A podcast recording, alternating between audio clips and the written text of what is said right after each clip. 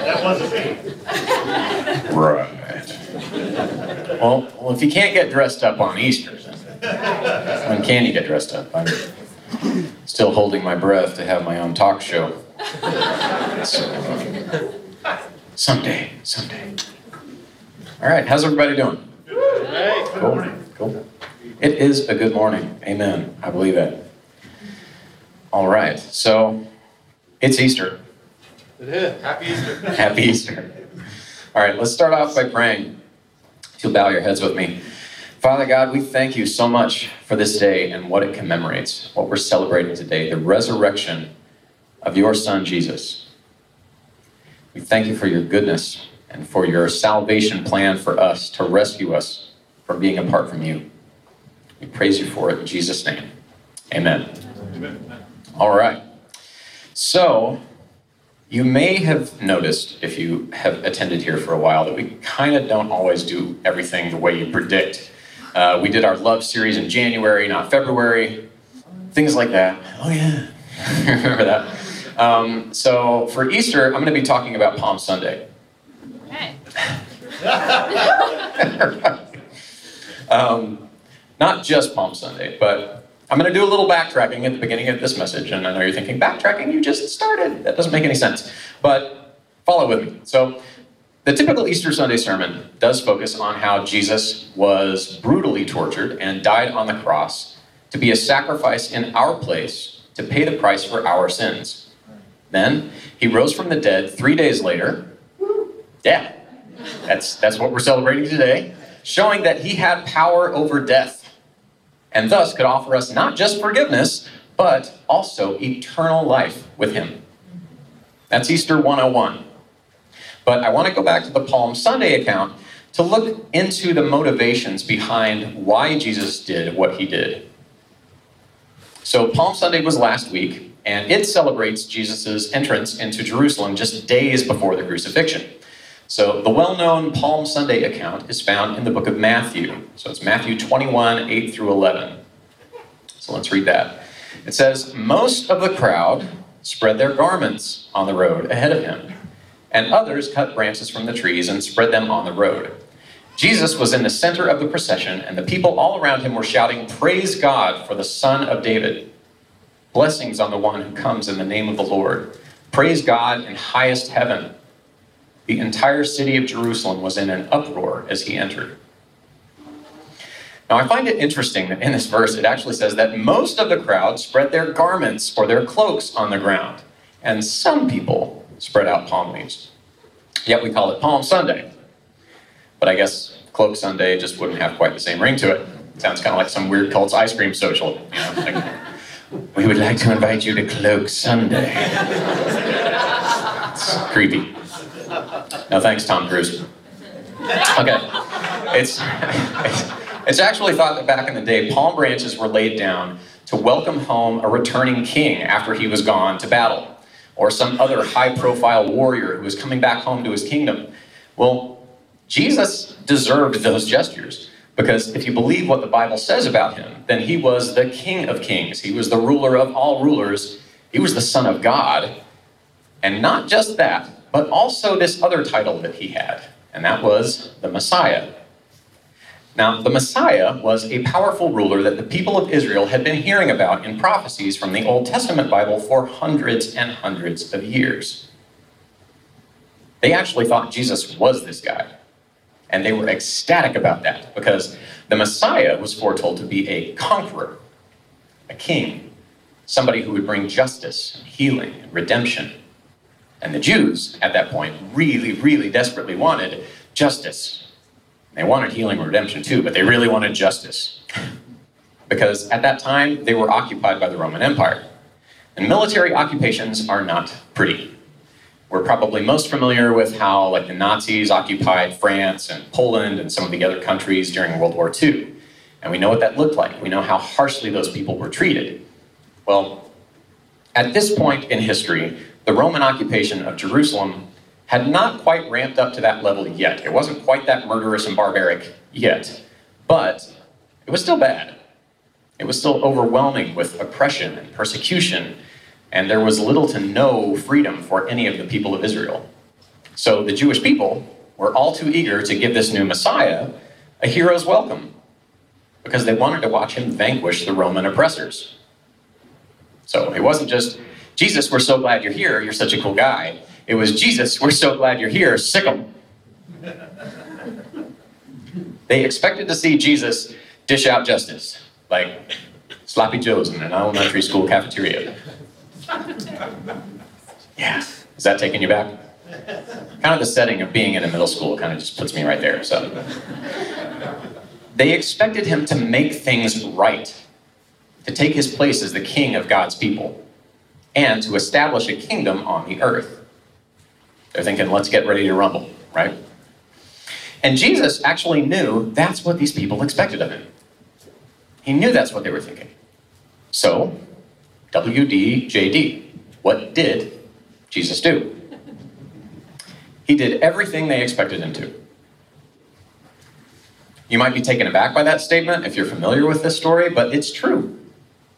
When he was riding into town on that donkey, looking into the hopeful eyes of this adoring mass of people, he fully intended to do everything they expected him to do, like save them, love them, protect them, heal them, set things right, establish his kingdom on earth.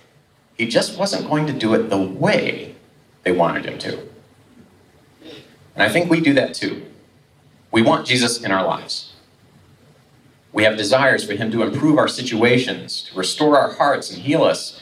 We want him to do something amazing and miraculous in our midst. We want him to empower us to rise above the pain and struggle and negativity of this life. We also have expectations of how we think he could best do that. So we can kind of relate to those people on the road, right? Yes, they wanted him to take his place as the king of God's people and establish a kingdom on the earth. But unfortunately, a lot of their motivation was just so they could become the elite class of citizens, placed into power over their oppressors, able to say, See, we told you so, but you're sorry you ever messed with us now. Truth be told, a lot of them just wanted to switch places with the Romans. They wanted a role swap. Well, Jesus didn't do things their way, and that didn't go over well. We know that shortly after this, Jesus was arrested, he was unjustly tried, and crucified, all spearheaded by the local religious leaders.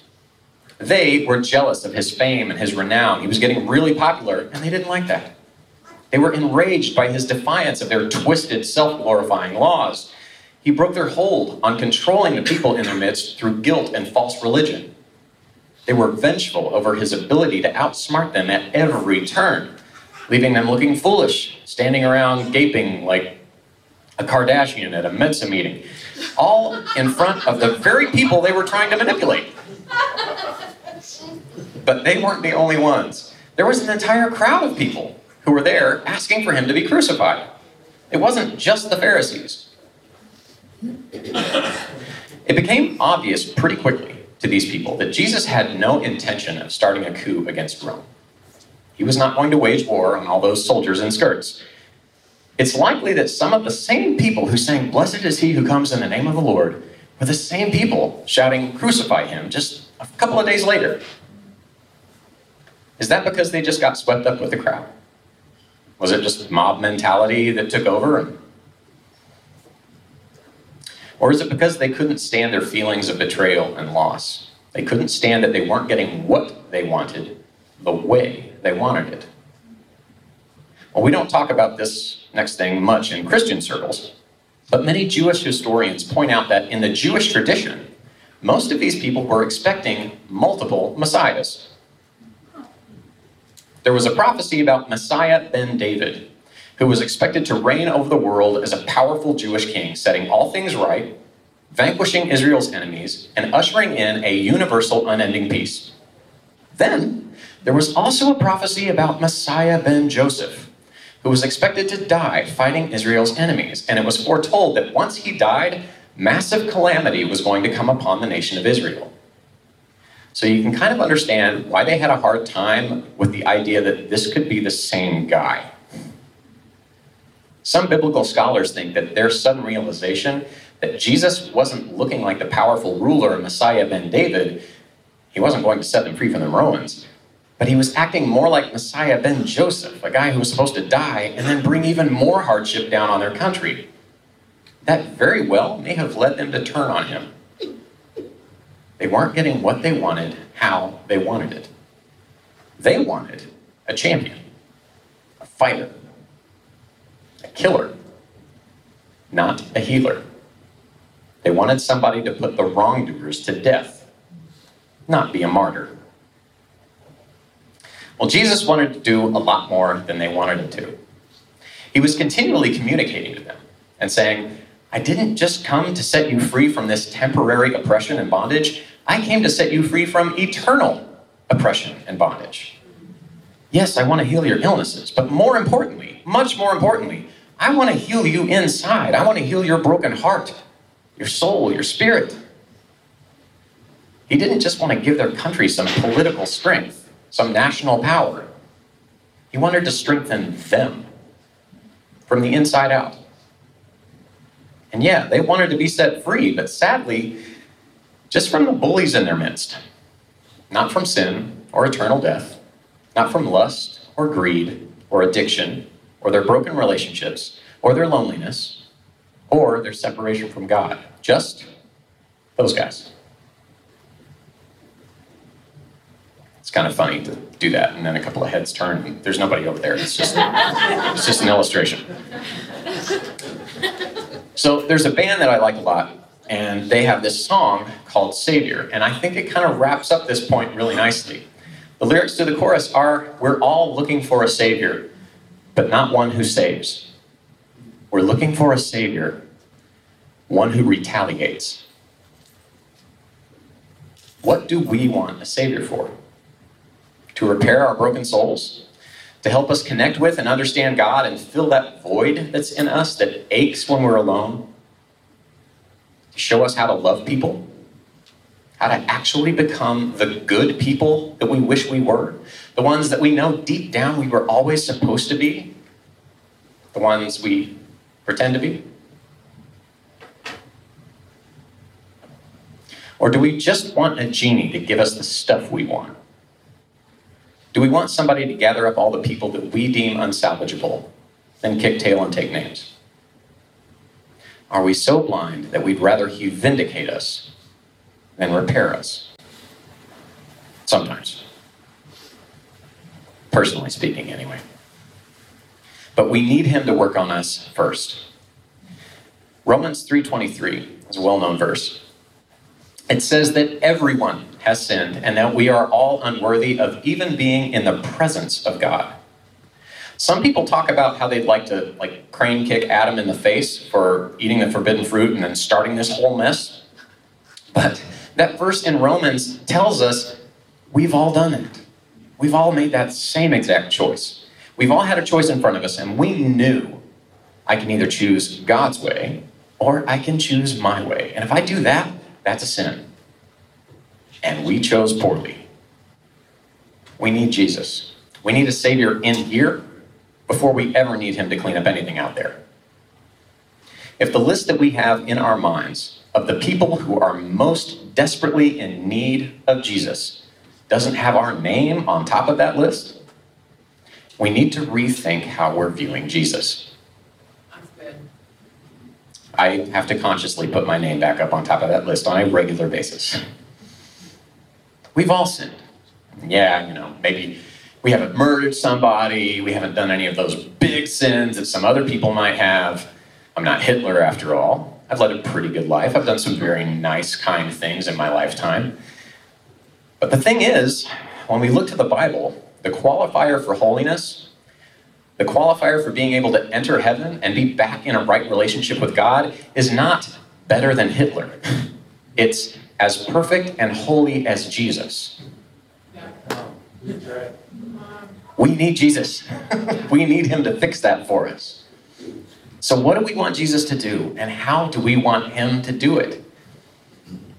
It's a really easy answer to say, I want him to do it however he sees fit. He's God, after all. That's the easy answer. But I got to say, just honestly, I am embarrassed at how often I limit his work in my life because I don't move forward because I can't see how he's wanting to do things, and I feel like he's so not doing it the way he should. Amen. So I just kind of sit there stuck until I move. You know, when I finally get it through my thick skull that I need to be doing things the way he wants them done. If I'm honest, I'm just like the bandwagoners in that crowd. My first thoughts on resolving an issue are not, what do you want to do, Jesus? It's, he needs to change everything else. He needs to change those other people. And then things will be cool. And that's what Israel was thinking. Just change this circumstance and we're going to be cool. The funny thing is, Israel already had what they wanted. They'd been free before. They'd been out of bondage before. They weren't always occupied by the Romans. If you read the Old Testament, it is a broken record. And if you're under the age of 20, a record's a big vinyl black thing. It makes music. Sounds way better than your phone. Anyway, sometimes they'd break and they'd skip and then you hear the same thing over and over and over again. That's what a broken record means. Anyway, so the Old Testament is a broken record of the nation of Israel, right? In good standing with God, things are great. Then they start looking around and they start worshiping demons and idols. They get taken away into captivity or just completely annihilated by a bunch of other people around them.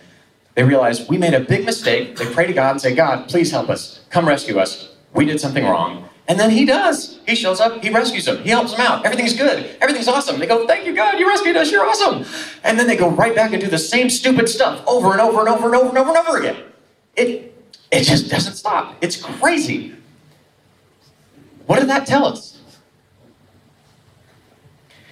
The answer to my problems is not me in a different set of circumstances.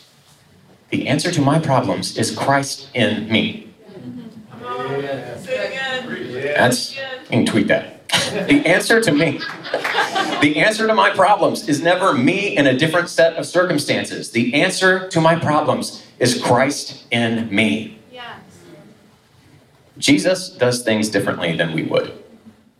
He was and is unlike anyone else before or after him.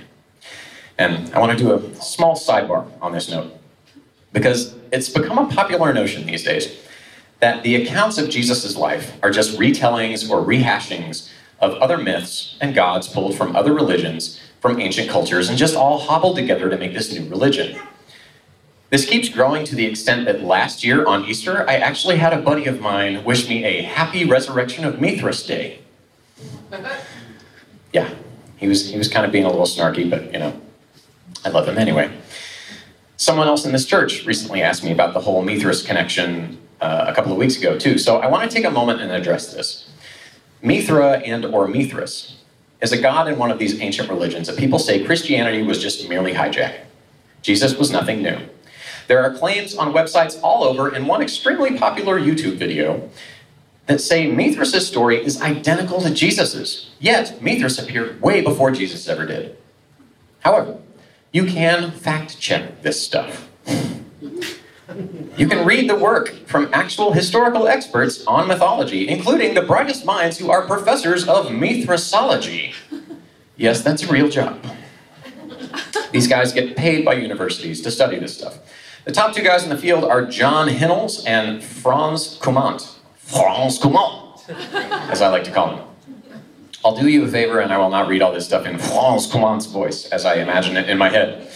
But that YouTube video says that Mithras was born of a virgin just like Jesus. But, in truth, if you look at the work of these guys who studied it all, the mythical Mithras legend says he was born out of a rock. I don't think we need to discuss the romantic escapades of geological items, so let's move along. Challengers claim Mithras was born on December 25th, just like Jesus, but Christianity doesn't say he was born on December 25th. We just celebrate Christ's birthday then. Mithras legend says he was born as a grown man, not a human baby. He did not, as the YouTube videos claim, have 12 disciples. Rather, he was followed by animals, but not 12 of them. He was never recorded as being a traveling teacher. He also did not sacrifice himself as the great bull of the sun. Rather, he battled a bull in the sky protect the planet, but not to pay for the sins of mankind. And there was actually no reference ever anywhere to Mithras having died, much less rising from the dead. Yes, Mithras legend does say that shepherds were there when he was born, but it says they're the ones who pulled him out of that rock he got born from. And the first time that item ever appeared in Mithras mythology was an entire century, that's 100 years, kids, after the resurrection of Jesus. Mithras ain't Jesus. There are tons more facts that are easily disproved, and not just dis- disproved, but like like destroyed. When you just read the writings of the guys who make their living off of studying this stuff, over and over again, similarities to mythological gods, are either complete lies, or they're gross exaggerations, or they're actually little tidbits that were tacked on to ancient myths hundreds, sometimes thousands of years after the life of Jesus. This is not a new tactic. So don't let this stuff shake your faith for an instant. If somebody says Jesus is just a recycled myth, you can be confident that you can dig into those facts and prove that to not be true. There's nobody like Jesus. All right. Yeah, I hope that blessed somebody. Back on track. Something unique about Jesus. He does things really backwards. Like really, really, really backwards. All that first shall be last business, right? You do not become the most famous person in history by telling people to not talk about you. He did that. You don't start the most influential religion in the history of the world by picking stubborn simpletons and cowards as your disciples. You don't build a huge following by continually telling the people who are following you, as your following builds, you guys are not going to be able to follow me or be my disciples if you're not just 100% committed. You're going to have to turn around and go back. No, no, no. You want more people, Jesus. You want to build this thing and grow it. No, he's he thins the herd on a regular basis. And come on, dude. You do not win a fight by dying. But he did all those things. Jesus' upside down, first shall be last stuff actually worked. So could it be that acting with humility could bring us our greatest successes and accolades? Could it be that serving others can put us in a place of leadership? Our silence can be the voice of wisdom. So many times, what he intends to do looks like it could only lead to failure. Yet, it's the equivalent of a blueprint for worldwide domination. Maybe we should be focusing on how he wants to do things. And regardless of how it looked when he was up on that cross, that's exactly what he was doing worldwide domination universal domination. And not just claiming our world and universe as his own, but claiming us as his own. And not just dominating our world, but annihilating every sin and spiritual power that held us in bondage and separated us from our Creator. And we want this guy dominating the universe. Why? Because he's the most loving, most kind, compassionate, just, merciful, benevolent, gracious King we could ever hope to have. We can finally know a world leader who always does what is right, who truly treats his people with equality, who always does what is best for his people, who can enable us to be the best version of ourselves that we always hoped we could be, to be in the presence of our Creator forever. What is cracking a few Roman skulls compared to that? What is having him put our micromanaging, misogynistic boss in his place compared to that? What is getting a better paycheck compared to that? What is taking this pain away compared to that? In the same backwards way, when we lay down our frail, sinful lives and submit them to Him, letting Him call the shots for us, we don't become slaves. We get kingship and righteousness and ultimate freedom. We are adopted as family members with God, not just His creations, but His children, just like Jesus. But it still doesn't end there. It's not just a one time event. I've been a Christian almost all my life, yet following Christ still challenges me all the time to let go of ideas and behaviors that I've been wrongly convinced are part of me to make decisions that might seem foolish to a lot of other people, but it sees Him be glorified. And I get to see Him continue to heal and improve me through that. And honestly, those decisions have not gotten easier. If I were smart, I would have figured out by now that I should just do what he asks. well, I have figured that out. It's just following through on what I figured out that I still need to work on. I still battle my idea of what's best. I still battle my pride and my fear. But thank God, He's already shown us that He's happy to work with stubborn simpletons and cowards. That's good news for me. it's good news for all of us, right? His love for us and His strength exceed our limitations. And His love for us was His motivation. Probably the most famous Bible verse of all time is John 3:16. And let's turn there. It says, "God loved the world so much that he gave his one and only Son, that whoever believes in him should not perish. That means, should not die in our sins and be eternally apart from God, but have eternal life.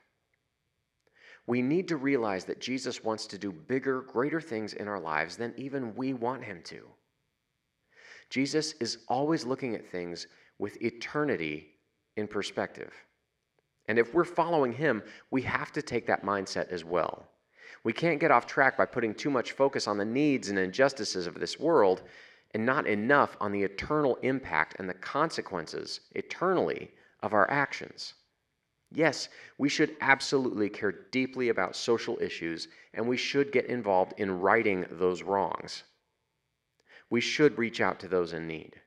We should be Christ's hands and feet to love those who are hurting. We need to be feeding the hungry, shelter the homeless, set free the enslaved, defend the unjustly attacked, minister to those in prison, and care for widows and orphans. But if we don't introduce people to Jesus while we're doing those things so that He can do the work in them that He desires to do, those good things have an end point in this lifetime. If we do great things here in this life, but we fail to share Christ with people, we're simply improving people's time on earth for a few years before they spend an eternity in hell. Let's not miss what God wants to do in our lives. What do you want Jesus to do in your life? What does Jesus want to do in your life? How do you want him to do it?